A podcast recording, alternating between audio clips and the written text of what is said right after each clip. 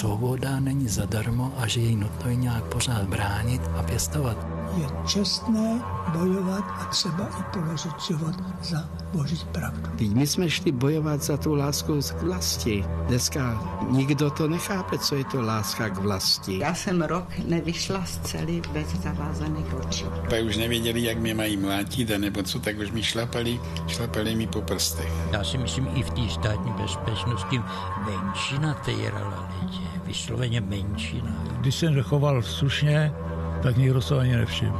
Chodili denně na procházku a jinak byli na těch společných celách, na svém společném D.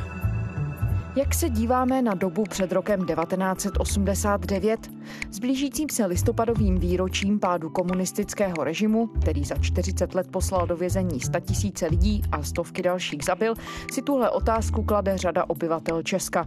Podle průzkumu, který si nechal zpracovat projekt Paměť národa, třetina lidí nad 40 let věří, že sametová revoluce změnila jejich životy k lepšímu. Zhruba stejný počet lidí si ale myslí, že za socialismu bylo líp. Proč se náš pohled na minulost tak liší? Co ovlivňuje naši historickou paměť?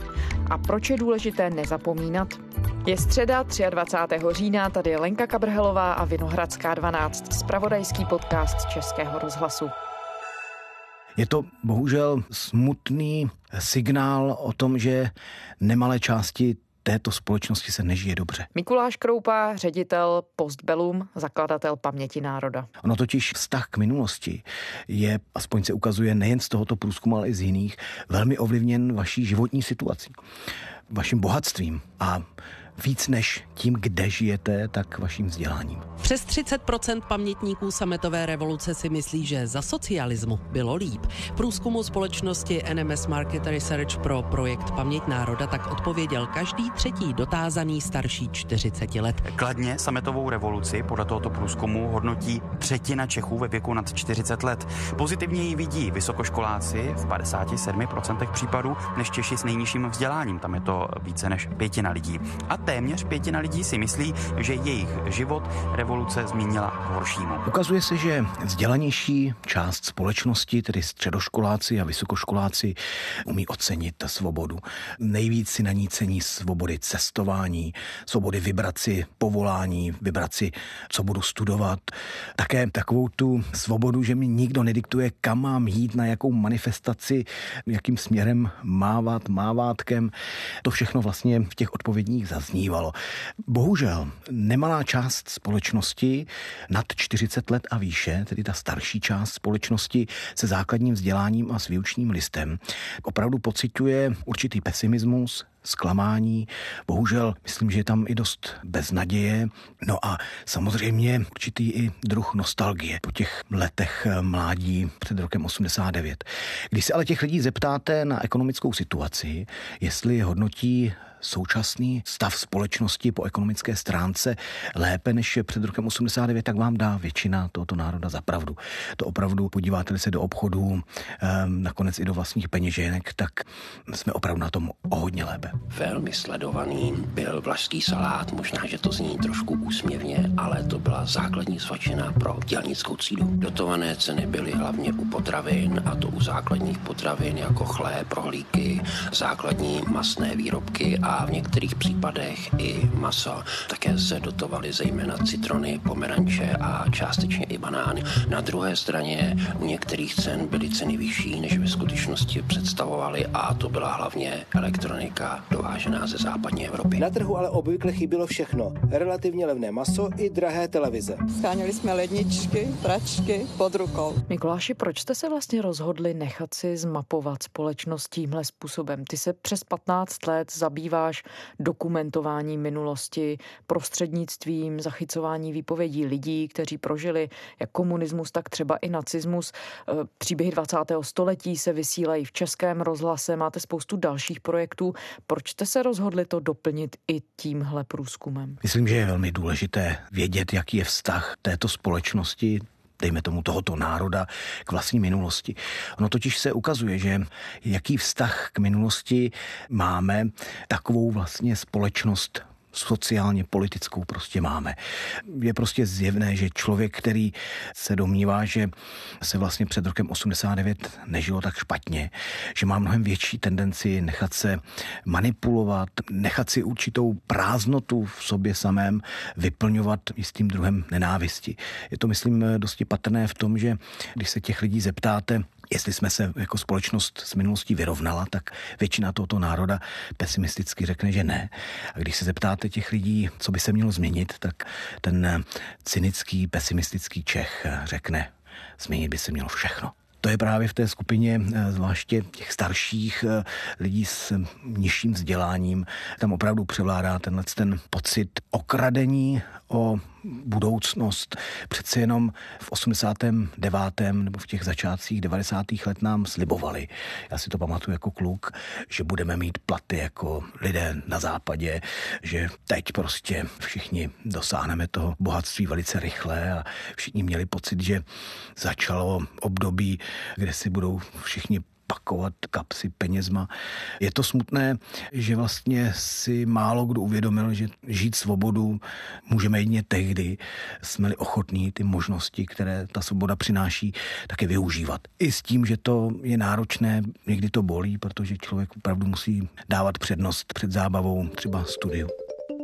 Dobrý večer, vážení posluchači. Na stanici Praha vás vítáme u poslechu rozhlasových novin. Nejdříve k hlavní události roku. Dnes začaly svobodné demokratické volby do obou sněmoven federálního schromáždění a do České a Slovenské národní rady. Slovo má Stanislav Benda. Dovolte mi, abych zpravodajství o prvním volebním dnu začal citací. Citací z projevu prezidenta republiky Václava Havla k ukončení předvolební kampaně. V jeho závěru řekl. Pevně věřím, že to krásné dobrodružství, které v posledních měsících prožíváme, skončí dobře.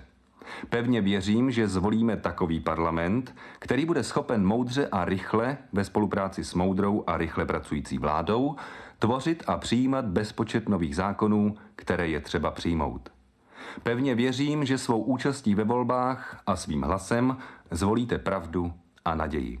Tolik část z projevu prezidenta republiky, o které si myslím, že vystihuje to, s čím přistupujeme k volebním schránkám.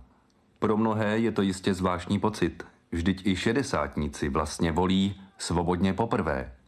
Na jednu stranu by se toto konstatování mohlo zdát smutné, protože se toho dočkali až na Prahu důchodu. Na druhé straně je optimismus v tom, že se přece jenom svobodných voleb dočkali. Nikoláši, když se podíváš na výsledky toho výzkumu a na to, co vy všechno máte za sebou v postbelu, v paměti národa, znamená to, že ten způsob reflexe, který jste třeba zvolili, že nepřináší takový efekt, ve který by bylo možné doufat? Já myslím, že před pamětí národa je obrovský kus práce.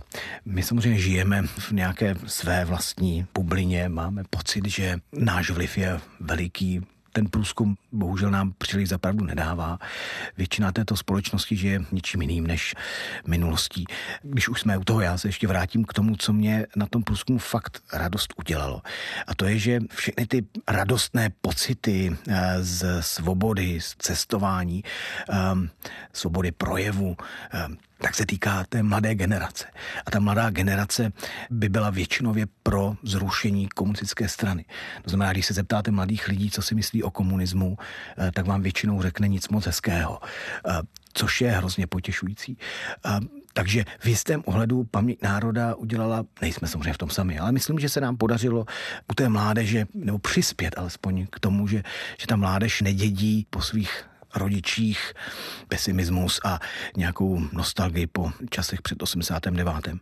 Ale je pravda, že ten průzkum samozřejmě je jenom rámcový, neskoumá do hloubky tu společnost. Třeba mi tam chybí volební preference, abychom věděli, jak ti odpovídající respondenti volí.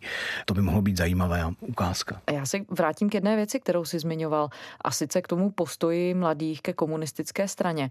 Komunistická strana může být vzhledem k minulosti synonymem pro jistý soubor toho, jakým způsobem se ke společnosti a jak si k roli jedince v ní chováme. ale nejde vlastně o nějaké hlubší pochopení toho, jakým způsobem se vztahovat třeba k demokracii, ke svobodě. Nemám žádné iluze o tom, že by naše mládež měla povědomí o událostech před rokem 89. Také máme průzkum, loni jsme ho provedli, který zjišťoval právě faktografické znalosti. Ptali jsme se na výročí osmičkových roků, to znamená 1938, 48, 68. Ukázalo se, že většina mládeže opravdu neví, co se stalo v 48. tápou i v roce 1968. Takřka většinou je to, že každý druhý prostě nedokáže odpovědět na tyto jednoduché otázky.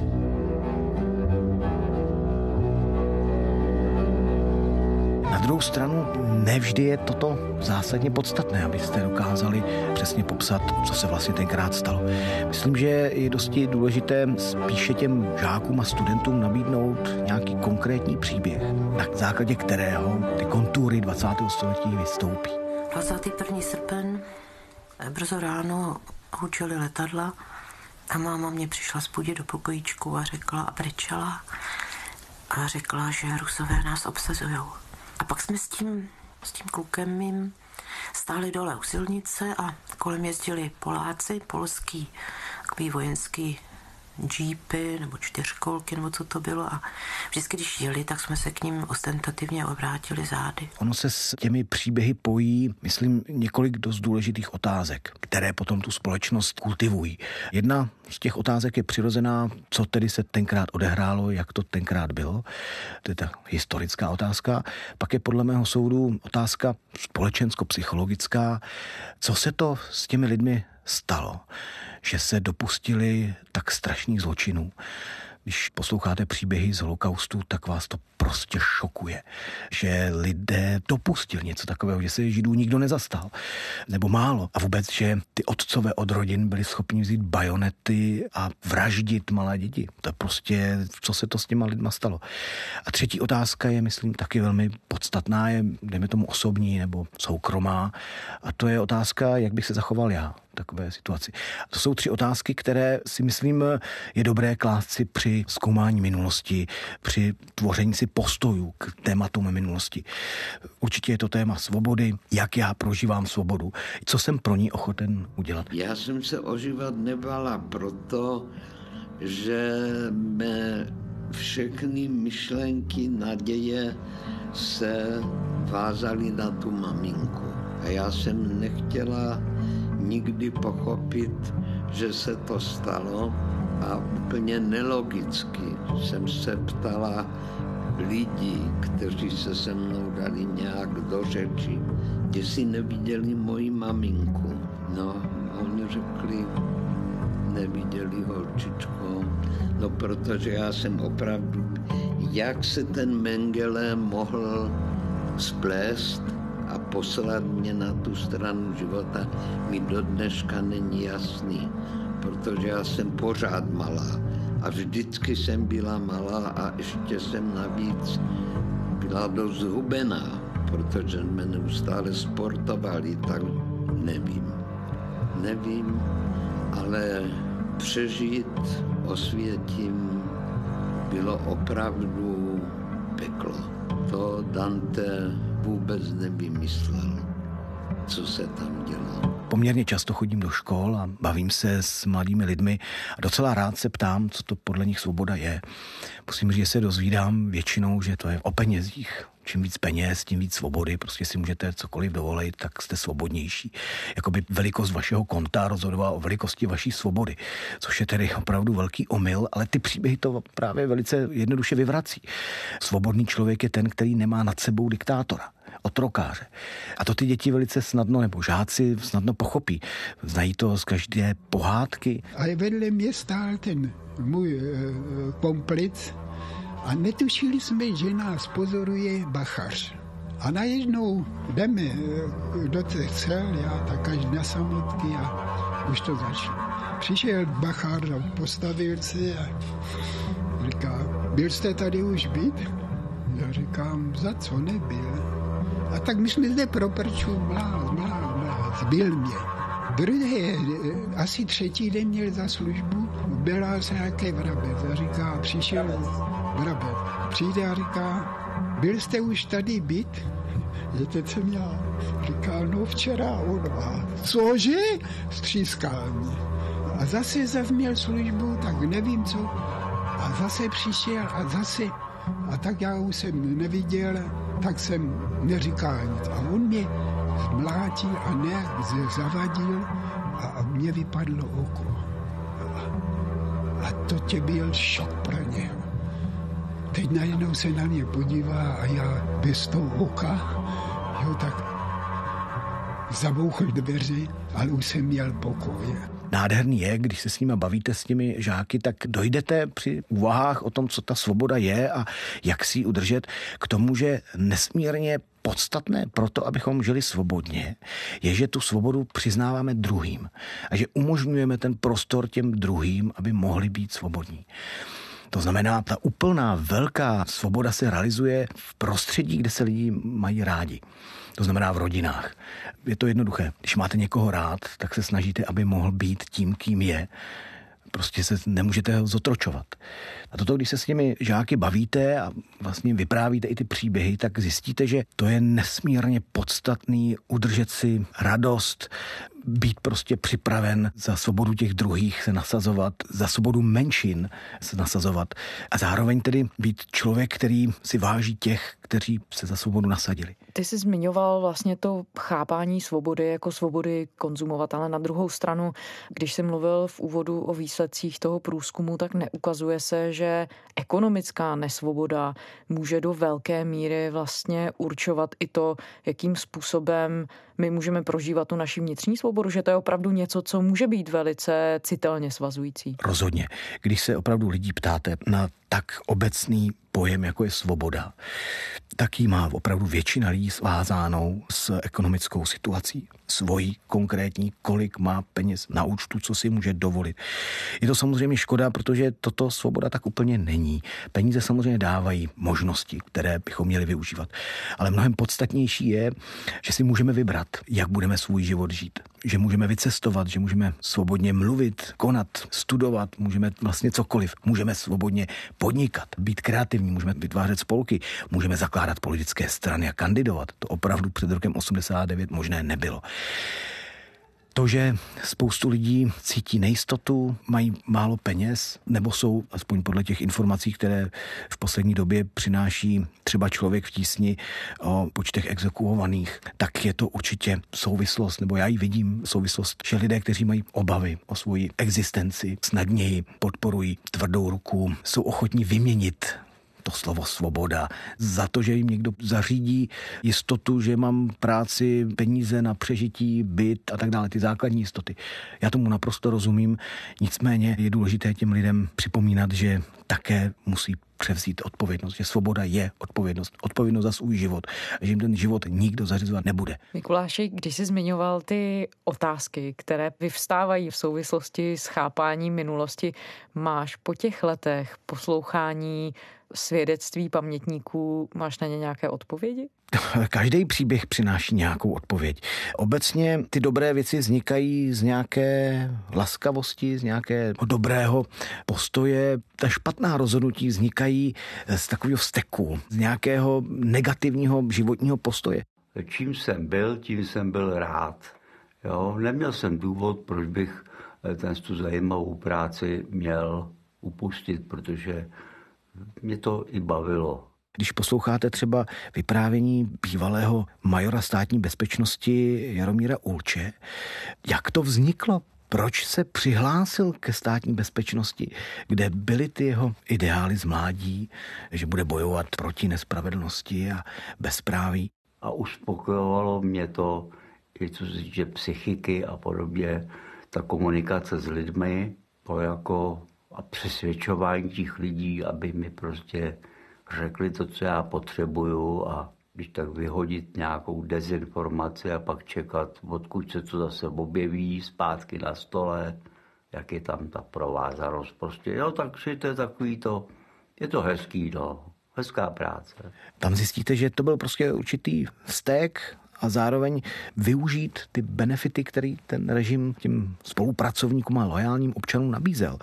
To znamená, byla to určitá touha po té ekonomické svobodě. Mít prostě hodně peněz. Já jsem ho vnímal, že mám peníz slušný, že mám postaráno o rodinu, že mám kde bydlet a že víceméně i, že, si, že nejsem ničím svázán, že si vlastně můžu dělat ne úplně co chci, jo, a že mám určitou tu volnost. On bral když jsme to počítali, opravdu vysoký plat, jako násobně větší, než bral třeba můj táta, signatář Charty 77.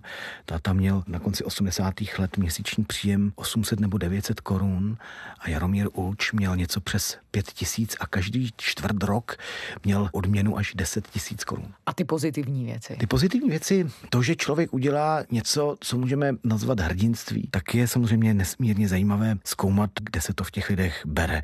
Ta houževnatost, statečnost, odhodlání, že člověk nasadí sám sebe pro někoho jiného, že smysl života může být i v tom, že ho obětují za někoho jiného. Ono totiž, když se potom s dětma na těch besedách třeba bavíte a zeptáte se jich, jestli něco je, za co by byli ochotní nasadit svůj život nebo dokonce obětovat, tak to je otázka, která je většinou úplně odzbrojí. A u těch lidí, se kterými natáčíme, váleční veteráni, někdejší političtí vězni, dizidenti, tak je velmi často cítit z nich nejen tedy laskavost, také je tam podle mého soudu velký Oni říkají vlastenectví. Jenomže dneska to slovo má všelaký nádech. V jejich podání to vlastenectví je být připraven hájit práva někoho jiného. To je podle mého soudu velké ponaučení. Vlastenectví je dnes velmi snadno zneužitelné nebezpečným, agresivním proudům ve společnosti. Naopak lidé, kteří v historii skutečně něco dokázali a můžeme je označit za vlastence, oni se k vlastenectví hlásí, tak je to vždycky opřené o snahu uchránit práva těch druhých. Do jaké míry hraje roli v tom, jak my rozumíme své vlastní historii nebo jak se k ní stavíme i to, jak se chovají politici, jak se chovají elity národa. Náš postoj k minulosti, myslím, je velmi rozhodující v tom, jak se chováme jako voliči, občané. Ten, kdo ctí, respektuje a jsou mu blízcí lidé, kteří bojovali proti totalitním režimům, váleční veteráni, účastníci domácího odboje za druhé světové války, političtí vězni, agenti chodci, lidé, kteří protestovali proti sovětské okupaci v 68. dizidenti, signatáři Charty 77. To všechno jsou nesmírně stateční lidé, kteří projevili v dobách, kdy šlo opravdu o život, odhodlání postavit se tomu zlu. Tak jestliže máte k ním kladný vztah, znáte třeba jejich příběhy, tak těžko můžete volit KSČM. Nakonec ani bývalého spolupracovníka státní bezpečnosti Andreje Babiše. Těžko můžete volit někoho, kdo hledá inspiraci v Rusku a v Číně. Mikuláši, když se podíváš na to, co tedy se teď 30 let od roku 89 dozvídáme vlastně o fungování české společnosti, o tom, jak se vztahuje ke své vlastní minulosti. Mnoho lidí můžeme od nich slyšet to, že jsou už unavení tím věčným připomínáním historie, že už je to prostě nebaví. Jaký pro sebe ty z toho děláš závěr, co se týče třeba i toho, jak chceš působit ty a mít vlastně lidi k tomu, aby nějak historii reflektovali? Já opravdu s kolegou a přítelem Adamem Drdou každý týden hodinu vyprávíme příběhy v rádiu. Začínají příběhy 20. století. Pravidelně v tomto čase se pokoušíme osvětlit známé i zapomenuté události moderní historie. A to je, myslím, že to, co nás baví a to, co chceme dělat. Ty příběhy mají potom různé další podoby, nejen textové, které se objevují v různých médiích, ale také jsme zkusili animované filmy. S Adamem jsme napsali komiksovou knížku, ještě jsme ve válce, zkoušíme různé projekční výstavy. No já tím chci jenom říct, že je nutné hledat různé zajímavé formy, které prostě nejsou nudné naprosto chápu, že když si otevřete nějaký deník a na první stránce máte moralizující rozhovor i třeba se zajímavým člověkem, účastníkem třeba druhého odboje za války, tak vás to prostě nebaví a řeknete, už mě neotravujte. Ale když je to dobře zpracovaný příběh, tak vždycky, vždycky budete zaujatý. Není čas třeba částečně i přeformulovat to, jakým způsobem tuhle celou otázku pojímáme, protože přeci v konečném efektu i skrze ty příběhy minulosti se dozvídáme o věcech, které jsou na výsost současné, jako o tom, jaký vztah máme sami k sobě, k demokracii, ke svobodě. A to jsou věci, které žijeme teď a tady. Já myslím, že možná ještě víc je určující, jak se identifikují s minulostí nebo s těmi příběhy. To, že třeba máme v rodině nebo máte v rodině rodině někoho, kdo se zachoval statečně, tak se k němu můžete vztahovat. Také nám spoustu lidé píší a děkují, že třeba objevili na paměti národa svého dědečka, že vlastně přesně nevěděli, jak to tenkrát bylo.